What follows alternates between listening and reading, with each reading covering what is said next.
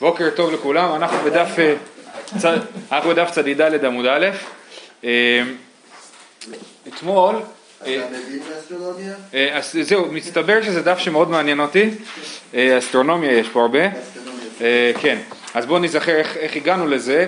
אתמול ראינו שבמשנה כתוב איזו דרך רחוקה מן המודיעים ולחוץ, ואולי הסביר שמהלך אדם ביום חמש עשרה, קצור יוצא שהאדם יכול ללכת ביום מחצות היום עד השקיעה, הוא יכול ללכת את המרחק ממודיעין לירושלים, חמש עשרה מיל. החישוב הוא שאדם הולך ביום ארבעים מיל, זאת אומרת עשר פרסאות שזה ארבעים מיל, ומעלות השחר עד הנצח חמה חמש מיל, משקיעה עד צאת הכוכבים חמש מיל, אז צריך להוריד עשר מיל מהחישוב הכללי, ובשלושים מיל האלה זה מתחלק חצי חצי, נכון?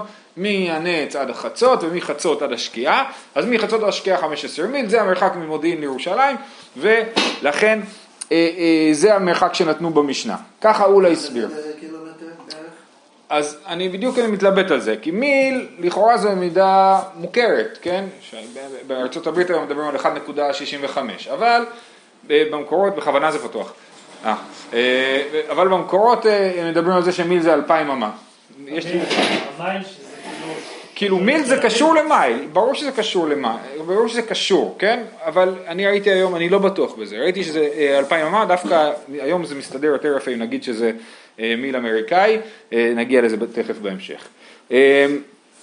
ועוד דבר אחרון, החכי שלהם לא היו כל כך מדויקים, זה כאילו, זה די ברור, כן? מדברים על מיל, היה להם אבני מיל, אז מיל זה מפה עד שם, מי מדד את זה, איך מדדו את זה בדיוק, לא יודע. טוב, אז על זה דיברנו אתמול, אוקיי? עכשיו אנחנו אומרים ככה, בדף צדידה לדמוד א', בשורה חמישית, תנו רבן... הרובן שלמדנו, זה כן המדויק, לא? על הלמדוד אלפיים אמה, על תראי לה כמה שזה מורכב ומסובך. זה לא דבר שהוא יומיומי. תנו רבנן, היה עומד חוץ למודיעין, ויכול להיכנס בסוסים ובפרדים, יכול יהיה חייב, תלמוד לומר, ובדרך לא היה, לא היה והלה, היה בדרך. אדם נמצא מחוץ למודיעין, אבל הוא עם אוטו. הוא יכול להגיע מהר לירושלים. האם זה נחשב שהוא בדרך רחוקה, או לא נחשב שבדרך רחוקה? זאת אומרת, האם הוא בעצם אה, אה, פטור מלעשות פסח כי הוא בדרך רחוקה? תשובה, הוא היה בדרך, זאת אומרת, הוא היה בדרך רחוקה, ולכן הוא פטור מלעשות פסח. שומעים מ... מחוץ, מתקדמים בצד השני שמודיעים? כן, כן. מחוץ לעיר בכלל. מה?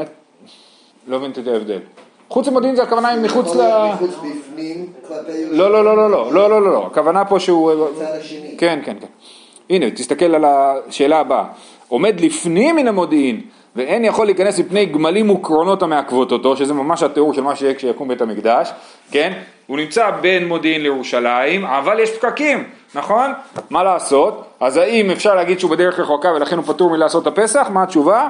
יכול, יכול לא יהיה חייב? תלמוד לומר, הוא בדרך לא היה.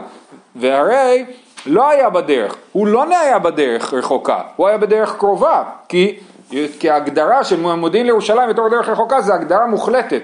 זאת אומרת, זה המרחק שנקרא בדרך רחוקה. בדרך, זה מרחק שנקרא בתוך, לא בדרך רחוקה, כן?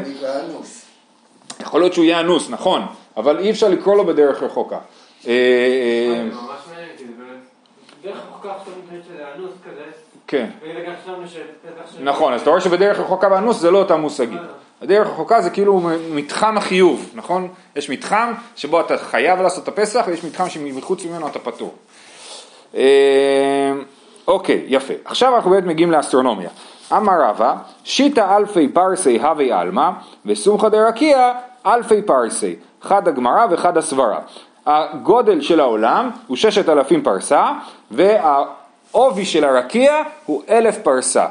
מה זה אומר העובי של הרקיע? אז התפיסה שלהם, וזה חשוב להבין את זה בכל הדף הזה, אני לא הולך להסביר למה זה נכון גם היום, כן? אני רוצה להסביר איך הם חושבים על העולם. הם חושבים שהעולם עומד במרכז, אם חשבו שהארץ שטוחה או עגולה, זו שאלה מעניינת, קשה להכריע בשאלה הזאת, והם חשבו שמסביב לכדור הארץ יש גלגלים, כן? זאת אומרת, כל כוכב שאתם רואים בשמיים, כל כוכב לכת, כל כוכב לכת, כן? זה גלגל. זאת אומרת, הכוכב הוא לא יכול לרחף באוויר בלי חיבור לשום דבר. הוא תקוע בתוך גלגל שהוא עשוי מחומר שקוף, שאתה לא רואה אותו. אז אתה רואה רק את הכוכב בתוך כל הגלגל. אוקיי? ברור מה שאמרתי? תחשוב שיש לך יש לך גלגל מסביב לכל כדור הארץ, ועל הגלגל הזה אתה רואה את הכוכב. אז מה שאתה רואה, כשאתה רואה את הירח נגיד, אתה רואה רק ירח, אבל באמת הירח הוא חלק מגלגל שלם, כי הם חשבו שהירח לא יכול לעמוד בשמיים בלי להחזיק כלום, חייב להיות שמשהו מחזיק אותו. מה מחזיק אותו? גלגל שלם. ואז הגלגל מסתובב, תכף נגיע לשאלה מה מסתובב, הגלגל או הכוכב, וזה מסתובב ואנחנו רואים את התזוזה, אוקיי? אז זאת התפיסה שלהם. וגם הרקיע, אז יש גלגל של הרקיע. הגלגל של הרקיע הוא בעובי אלף פרסאות. מה זה הרקיע? הרקיע זה המקום שהשמש מסתתרת מאחוריו, כי השמש עוברת. אה, כמו מטרה כאילו, לכל עיגול יש לו עובי כאילו? כן, כן. השמש צריכה להיכנס דרך השמיים, דרך הרקיע, להיכנס לעולם שלנו, כן? לעבור את כל העולם מצד השני, ולצאת מהצד השני של הרקיע, כן? ואז יש לילה. בסדר? זה התיאור. אתם יכולים לאהוב את זה או לא, אבל זה התיאור, בסדר? יש חלון ברקיע, השמש עוברת בחלון. זה רק בגמרא, כאילו בתפיסות אחרות. זה, אנחנו נדבר על זה בדיוק, שזה מחלוקת בין חכמי ישראל לחכמי אומות העולם, בעמוד הבא. אז, אז רב אומר שהעולם הוא ששת אלפים פרסה. עכשיו, אם אנחנו טוענים שפרסה, עכשיו, הראשון שמדד את גודלו של כדור הארץ בקירוב טוב, היה יווני בשם אריסטוטנס, אני חושב, אני לא זוכר מתי הוא חי, אני חושב לפני הספירה או קצת אחרי הספירה, והוא מדד את, את זה בקירוב טוב. זאת אומרת, הוא מדד שכדור הארץ, היקף שלו בערך שלושים ותשעה אלף קילומטר, ובאמת כדור הארץ הוא משהו כמו ארבעים אלף קילומטר, בסדר? אז ממש היה קרוב מאוד. הוא עשה את זה עם טכניקה שלא נדבר עליה עכשיו. עכשיו, אם אני חושב, אם לקחתי עכשיו בבוקר, לקחתי מחשבון וחישבתי ששת אלפים פרסה, בהנחה שפרסה היא ארבע מיל, ומיל הוא כמו אמריקאים אחת נקודה שישים וחמש, יצא לי שלושים ותשעה אלף נקודה שש. אז זה בול אריסטוטנס. עכשיו אני לא יודע, אבל אז ראיתי שפרסה זה בכלל שמונת אלפים אמה, ואז זה הרבה פחות כאילו יוצא, יוצא הרבה יותר קטן. עכשיו, עוד הערה האחרונה, למרות שאריסטוטנס צדק, העולם לא ידע שהוא צדק, וכולם הלכו אחרי תלמי, תלמי שהיה הגיאוגרף הגדול, והוא חשב שהעולם הרבה יותר קטן מ-שלושים ותשעה אלף קילומטר, הוא חשב שזה משהו פחות, פחות מ-שלושים אלף קילומטר, ולכן גם קולומבוס חשב שזה הגיוני לנסוע להודו דרך ספרד, כי באמת חשבו שהעולם הרבה יותר קטן ממשהו באמת, כי הם הלכו לפי תלמי, לא לפי אריסטוטנס, בסדר? אמר רב, שיטה אלפי פרסי הווי אלמה, וסומכה דרקיע אלפי פרסה, אחד הגמרא ואחד הסברה, אחד אני יודע מגמרא, זאת אומרת, לימדו אותי, זה שהעולם הוא ששת אלפים פרסה, ככה שמעתי, ככה אני יודע, זה מסורת. אבל זה שהעובי של הרקיע הוא אלף פרסה, זה אני יודע מסברה. מה הסברה? סבר לה כי אדם אמר אבא בר בר חנן אמר ביוחנן, כמה מהלך אדם בינוני ביום עשר פרסאות, מעלות השחר ועד הנצח אמר חמש מילים, משקיעת החמה ועצת הכוכבים חמש מילים, נמצא עוביו של הרקיע אחד משישה ביום. העובי של הרקיע, אמרנו שזמן הליכה זה בעצם גם מרחק וזמן, זה כאילו, זה אותו מושגים, נכון? אז אדם הולך ביום שלושים מיל, נכון? ולוקח לה, ו, ומי עלות השחר עד הנצח חמה, או מי השקיעה עד צאת הכוכבים, זה חמש מיל, כן? אז זה יחס של חמש לשלושים, כן? כי לא צריך פעמיים לחשב את, ה, את העובי של הרקיע, זה חמש לשלושים, אז זה אחד לשש, אז אם העולם הוא ששת אלפים פרסה, אז הרקיע הוא גודל של אחד לשש, אז הוא, אז הוא אלף פרסה בעצמו, זה החישוב פה, אוקיי? נמצא עוביו של הרקיע אחד משישה ביום. זה הזמן של בין הארבעים. כמו הזמן שלי לוקח ללכת, יחסית ליום ליום, כן? מה שאני יכול ללכת בין עלות השחר עד הנצח חמה, יחסית למה שאני יכול ללכת כל היום, אותו דבר ליחס לשמש. השמש יכולה ללכת ששת אלפים פרסה ביום, אז היא יכולה ללכת מ... כיוון שזמן ומרחק זה אותו דבר, כן? אז הוא אלף. הזמן של בין הארבעים, בין השקיעה לצאת הכוכבים, זה הזמן שהשמש היא בתוך הרקיע. עוברת את החלון, בדיוק, עוברת את החלון של הרקיע. זה העובי? זה העובי של הרקיע, ואז היא יוצאת מהחלון ונגמר, זה צאת הכוכבים, זה לילה. האופן ניסלנו לקחת, מי הכניסה ליציאה של העולם? בדיוק, כן, זה היחס בין השקיעה לצאת הכוכבים, ופה זה שיטת רבנו תם. אבל שנייה, תכף רגע, אומרת הגמרא, רגע, רגע, מי טבעי, רבי יהודה אומר, עוביו של רקיע אחד מעשרה ביום. תדע, כמה מהלך אדם בינוני ביום? עשר פרסאות. ומעלות השחר עד הנצח חמה ארבעה מילים. משקיעת החמה ועצות הכוכבים ארבעה מילים. נמצאת עוביו של רקיע אחד מעשרה ביום. כן, אז אומרים, לא, מה פתאום, יש לנו ברייתא מפורשת שבה נאמר שאדם הולך בבוקר מעלות השחר עד הנצח חמה ארבע מילים ולא חמש מילים. אם זה ארבע מילים, אז יוצא שזה אחד מעשרה ביום. איך זה יוצא אחד מעשרה? זה לא טוב. אנחנו צריכים להוריד ארבע בבוקר וארבע בערב, אז יוצא יחס של אחד לארבע ל-שלושים ושתיים. למה אחד מעשר? לא חשבתי על זה. שוב יש רעיון?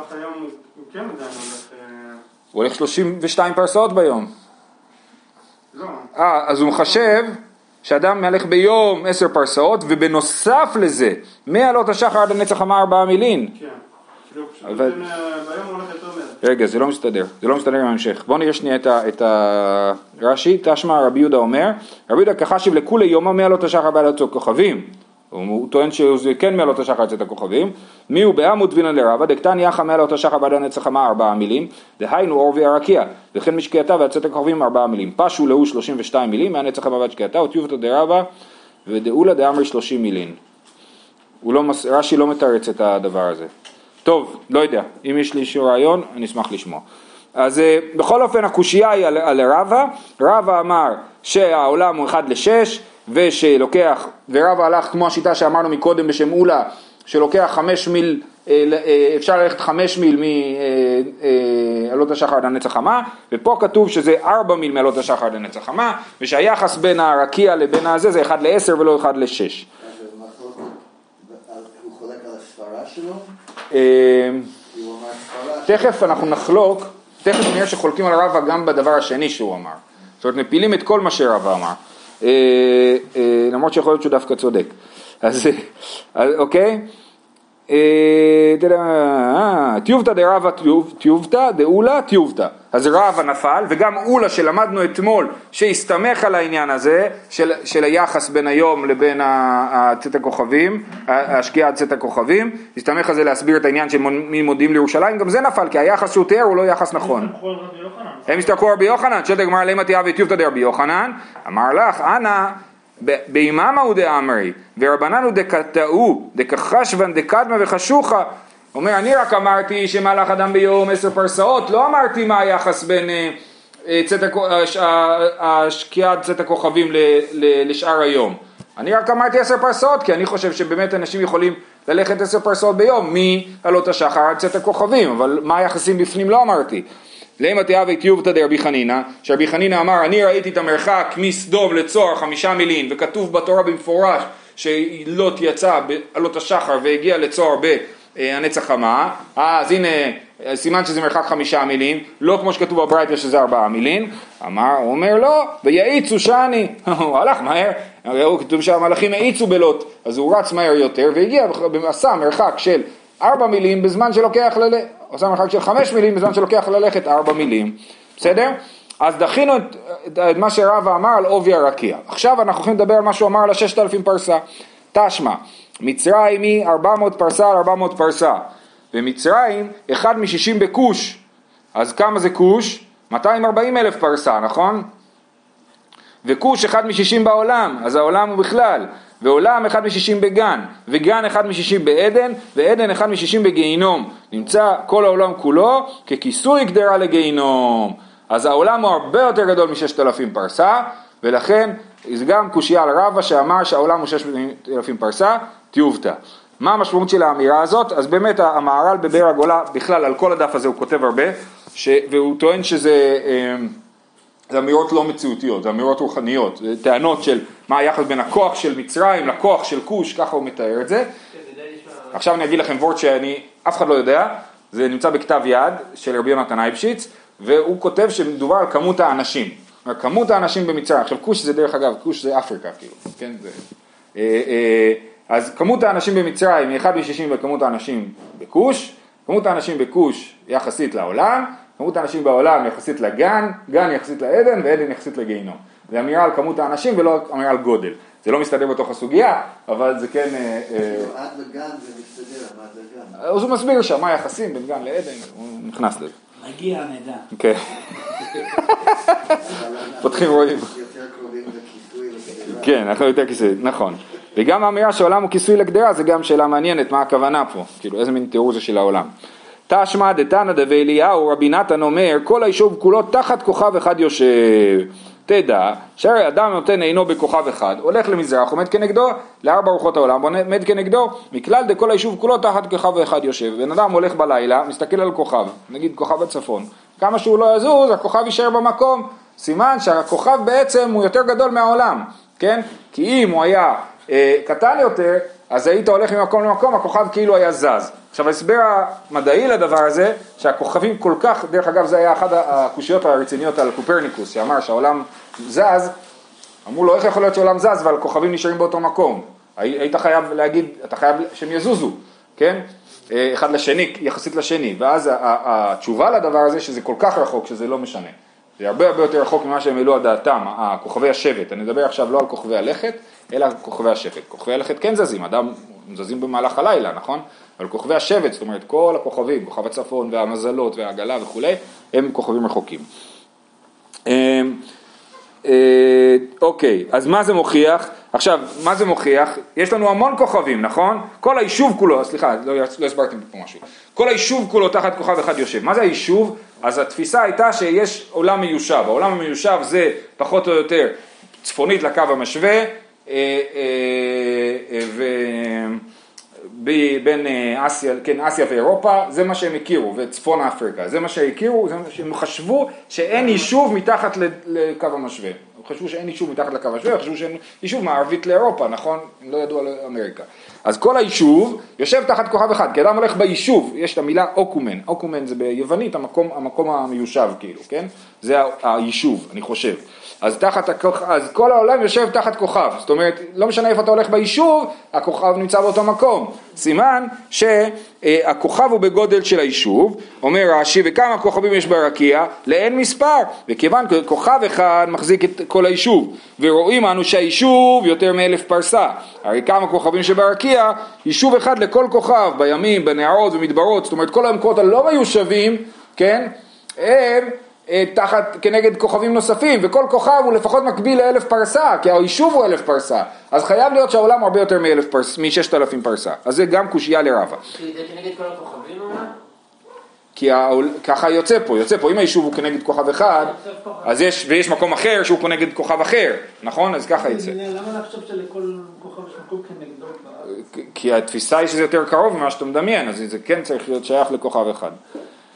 תשמע, עגלה בצפון והקרב בדרום, וכל היישוב כולו אינו יושב אלא בין עגלה להקרב. אז לכאורה עגלה זה, רש"י מסביר, זה מזל שור, כן, אני חושב שזה מה שאנחנו קוראים העגלה, העגלה הגדולה, זה מזל שור, אז עגלה בצפון והקרב בדרום.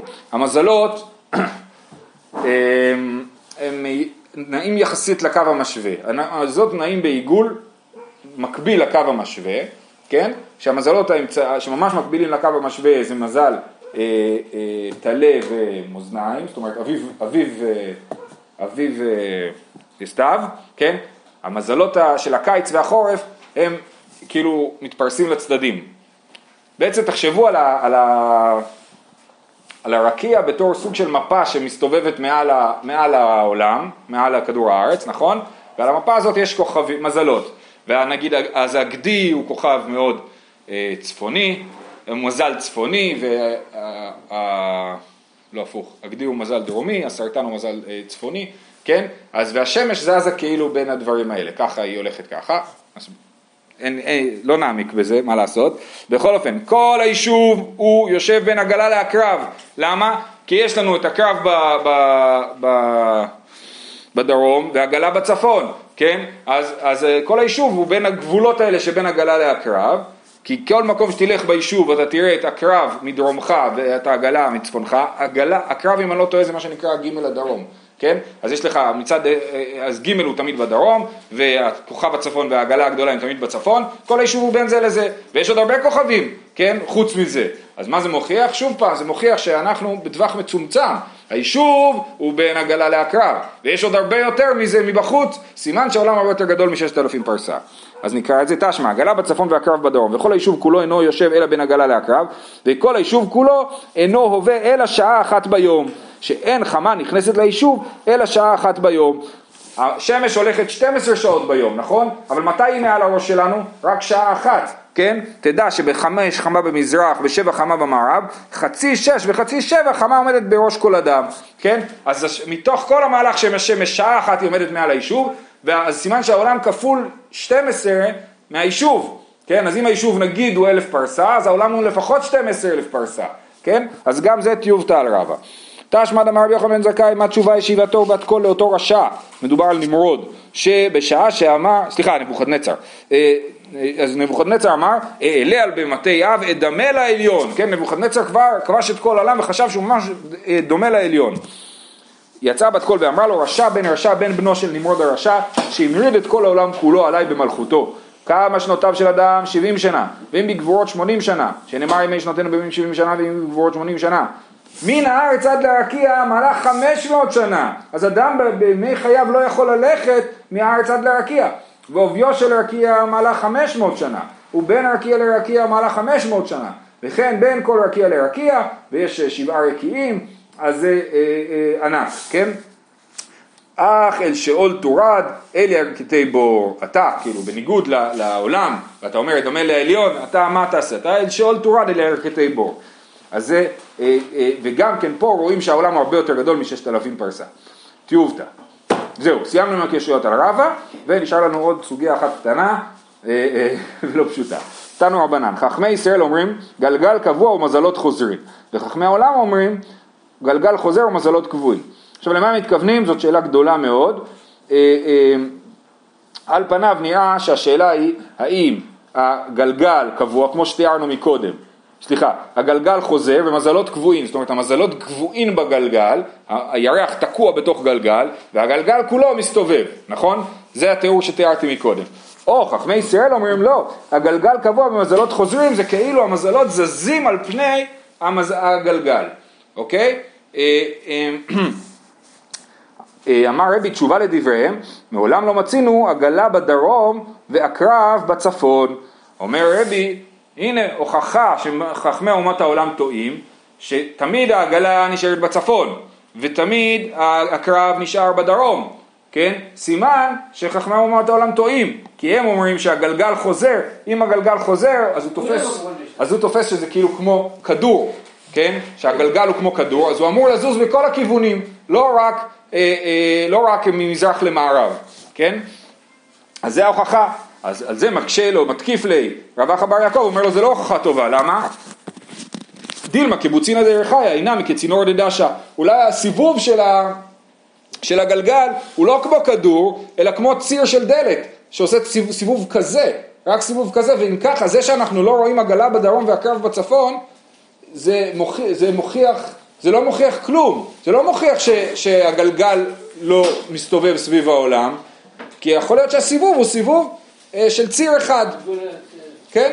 כמו שבאמת, כמו כמו שבאמת התיאור של העולם, כאילו ברמב"ם נגיד, כן?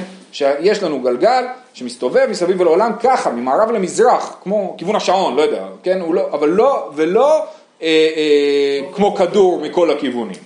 בסדר? מה שהסברתי עכשיו זה לא בדיוק כמו רש"י, ההסבר של רש"י הוא מאוד קשה.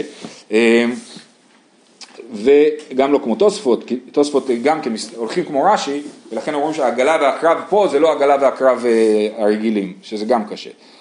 טוב, עוד ויכוח בין חכמי ישראל לחכמי אומות העולם. דרך אגב, המהר"ל על הדבר הזה של הגלגל קבוע ומזלות חוזרים, מסביר שזה לא שאלה, כולם מסכימים שיש גלגל ויש בתוכו אה, מזל, רק השאלה היא מי מוביל את מי, האם המנוע זה הגלגל, והוא אומר שהמזל הוא רק כמו אה, מסמר בספינה, שהספינה זזה גם המסמר זז, כן? או שהחכמי ישראל אומרים המזל אה, קבוע, ומזל, אה, אה, שה, שהמזל זז והגלגל קבוע, הוא, מתכוון, הוא, הוא מסביר שהכוונה היא שהמזל הוא כמו המנוע, כמו הקרון של, של הגלגל, המזל מזיז את הגלגל, אז זה, הוא אומר זה היה הוויכוח ביניהם, האם המזל מזיז את הגלגל או הגלגל מזיז את המזל, אה, אה, ככה הוא הסביר.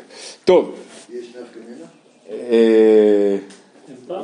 ברוחניות, לא, הוא מסביר באמת, הוא טוען שכל הסוגיות פה חייבים לקרוא אותם כאמירות רוחניות ולא כאמירות מדעיות וטבעיות, ממש, הוא חי ממש בתקופה שהוא מזכיר את קופרניקוס פעם אחת, המהר"ל. צמח דוד, נזכיר אותו אם יהיה זמן בסוף השיעור. כן, היה לו תלמיד שהיה אסטרונום. כן, עוד ויכוח. חכמי ישראל אומרים ביום חמה, ביום חמה מהלכת למטה מן הרקיע, או בלילה למעלה מן הרקיע. כמו שתראו שהייתה לנו קודם, בלילה היא עוברת את הרקיע, ומהצד השני כן, היא חוזרת, איך היא חוזרת? מעל הרקיע היא חוזרת להתחלה, נקודת ההתחלה, למזרח. וחכמי אומות העולם אומרים, לא, ביום חמה מהלכת למטה מן הרקיע, ובלילה למטה מן הקרקע, כמו שאנחנו מכירים, שהחכמה הולכת בלילה מתחת לכדור הארץ, נכון? וככה היא מגיעה לצד השני.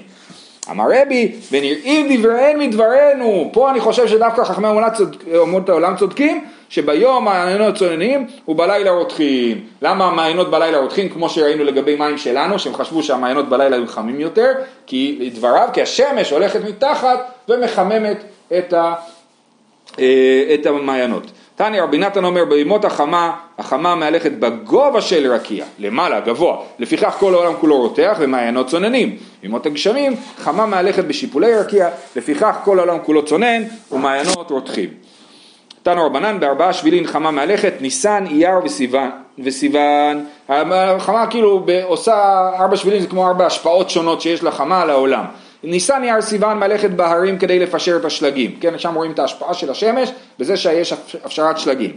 תמוז, אב ואלול מהלכת ביישוב כדי לבשל את הפירות. כן, יש שמש, חם גם, נכון, זה תקופת הקיץ, והיא מבשלת את הפירות. תשרי מרחשם לכסלב מהלכת בימים, כדי לייבש את הנערות. אני לא מבין כל כך מה זה אומר. עדים. לעשות עדים, כן, ואז באמת נגמר, לפני הגשם נגמר כל הנביאות אולי. טבת, שבט ואדר, מהלכת במדבר שלא לייבש את הזרעים, זאת אומרת זה חסד שיש קר בחורף, כי אם היה חם, אז היה מייבש את הזרעים, וזו התקופה של הזריעה, שזורים את החיטה, אז, אז זו התקופה שאין שמש חזקה. מה זה? החמה, החמה מהלכת בש... ב... מייבשת. היא לא, היא הולכת במדבר בשביל לא לייבש את השבילים. לכן חם באילת בקיץ. כי שם החמה נמצאת, היא מלכת שם, כדי לא לייבש את ה... כן? אוקיי. טוב, עוד, אני חייב לספר לכם משהו. הרמב"ם במורה נבוכים, בפרק ח', אומר, הוא איזשהו ויכוח לגבי התנועה של הכוכבים, ואומר, אך אריסטו מסרב לקבל זאת, טטטם, אומר, ומשם תבין... זאת, ולא תחשוב למגונה שדעת אריסטו חולקת על דעת החכמים, חז"ל, בעניין זה, כי דעה זאת, כלומר שיש להם קולות, נובעת מהאמונה, התווכחו עם, ה, עם הגלגלים עושים קול, מרעישים כשהם זזים, או לא מרעישים, זה הוויכוח, אריסטו חשב שהם לא מרעישים, ואחרים חשבו שפיתגורס חשב שהם כן מרעישים, אז אומר, ואריסטו חולק על חכמים, חכמים גם חשבו שהם מרעישים, אז אה, זה לא בס... אל, תגיד, אל תגיד שזה לא בסדר, אל תחשוב זאת למגונה, כי... זה נובע מהאמונה, כי גלגל קבוע ומזלות חוזרים. המזלות מנסרים בעולם ועושים רעש, אבל אנחנו יודעים, והרי אתה יודע שהם העדיפו את דעת חכמי אומות העולם על דעתם בעניינים אסטרונומיים אלה, וזה שאמרו במפורש, וניצחו חכמי אומות העולם. כן?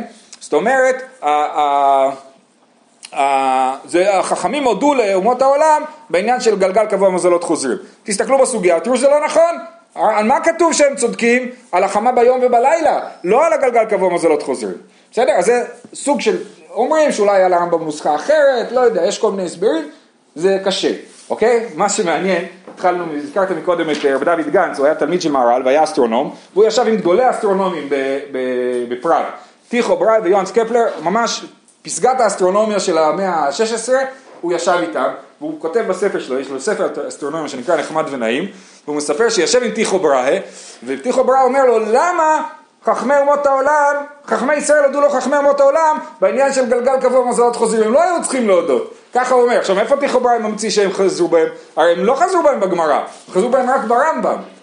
אז ההשערה שלי היא שהרמב"ם תורגם למורה נבוכים, אנחנו יודעים שהוא תורגם למורה ללטינית, המורה נבוכים תורגם ללטינית, ושאנשים משכילים קראו למורה נבוכים, אז הוא קרא את זה והוא חשב שהם חזרו בהם, כמו שהרמב"ם אמר, והוא אומר הם לא היו צריכים לחזור בהם.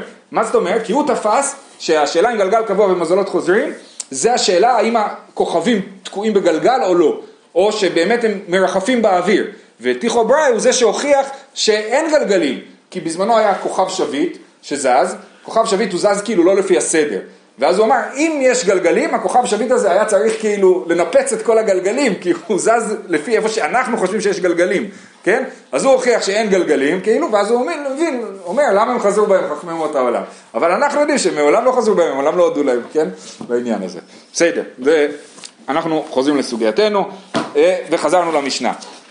המשנה אמרנו, רבי אליעזר אומרים לסקופת האזהרה. כל מה שדיברנו על מודיעין ולפנים, זה היה לשיטת תנא קמא. רבי עקיבא, סליחה, רבי אליעזר אומר, ברגע שאדם מחוץ לסקופת האזהרה, הוא לא נכנס למקדש, אז הוא אה, נמצא בדרך רחוקה. אף על גב, אומרת הגמרא, אומרת, ואף על גב דמצי איל, לא אמרינן ליקום איל, אפילו אדם שיכול להיכנס ולא נכנס, לא אומרים לו, אתה חייב להיכנס, אומרים לו, זה בסדר, אתה בדרך רחוקה, והתניה, יהודי הראל שלא מל, אנוש כרת, דיבר רבי אליעזר, יש יהודי הראל שלא מל, אם הוא לא מעל, הוא לא יכול לעשות פסח, נכון? הוא אנוש כרת על זה שהוא לא עשה פסח. למה? הוא לא יכול. זה כמו מי שנמצא מחוץ לסקופת האזהרה. למה על זה אתה אומר שפטור ועל זה אתה אומר שהוא חייב? אמר אביי, דרך רחוקה לטהר, לטהור ואין דרך רחוקה לטמא. אביי אומר, הרעיון הזה של דרך רחוקה זה רעיון שחל רק על אדם שמוכן לגמרי לעשות פסח ורק נמצא מחוץ לאזהרה, עליו אנחנו אומרים בדרך רחוקה. אבל אם יש לך עוד מניעות שגורמות לך לא לעשות פסח, על זה אתה לא, אנחנו לא מכילים עליך את הדין של דרך רחוקה, ולכן על, ה, על, ה, על ה, זה שאתה ערל, אתה כן חייב כרת, שזה קצת משונה. רבא אמר תנאי היא, יש מחלוקת תנאים, מה רבי... ואז, ואז מי האדם שעומד מחוץ לפי רבי אליעזר? אדם טהור ונימול שעומד מחוץ לאזהרה, הוא באמת נמצא בדרך רחוקה, אבל אדם ערל... למה הוא נמצא? הפוך, הוא ראוי. הוא ראוי, אבל אז חל עליו הדין של דרך רחוקה. אוקיי, רב אומר תירוץ אחר, תנאי, יש מחלוקת, יש מחלוקת מה רבי אליעזר חשב, תנאי, דתניא רבי אליעזר אומר, נאמר ריחוק מקום בפסח ונאמר ריחוק מקום במעשר, מה להלן חוץ לאכילתו, אף כאן חוץ לאכילתו, זאת אומרת מחוץ לירושלים, כן, לפי השיטה של התנא הזה, מחוץ לירושלים זה דרך רחוקה, כי אפשר לאכול מעשר בכל ירושלים, אז חוץ לאכילתו, הכוונה היא חוץ לירושלים. רבי יוסי ברבי יהודה אומר, משום רבי אליעזר, חוץ לעשייתו כמן אזלה, חוץ לעשייתו, זאת אומרת באמת חוץ מחוץ לאזהרה. אז הוא אומר, ככה רש"י מסביר, אתם רואים שיש פה מחלוקת תנאים, מה בדיוק רבי אליעזר חשב, מחוץ לירושלים, מחוץ לאזהרה, אז גם התנא השלישי שאומר שמי שנערל חייב כרת, סימן שהוא גם כן, פשוט יש פה חוסר בהירות בשיטת רבי אליעזר. אז יש פה מחלוקת תנאים. ואנחנו מסיימים. כמן אז לאדמה רבי יצחק ברב יוסף בטמאים הלך אחר רוב העומדים באזהרה, כן, איך אנחנו סופרים כמה טמאים יש בשביל להגיד אם רוב הציבור טמא או טהור? צריכים לספור רק את הטמאים שנמצאים בתוך האזהרה.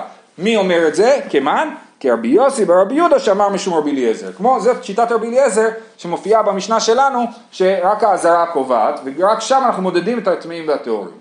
זהו, אנחנו נעצור פה ונגמור את זה מחר.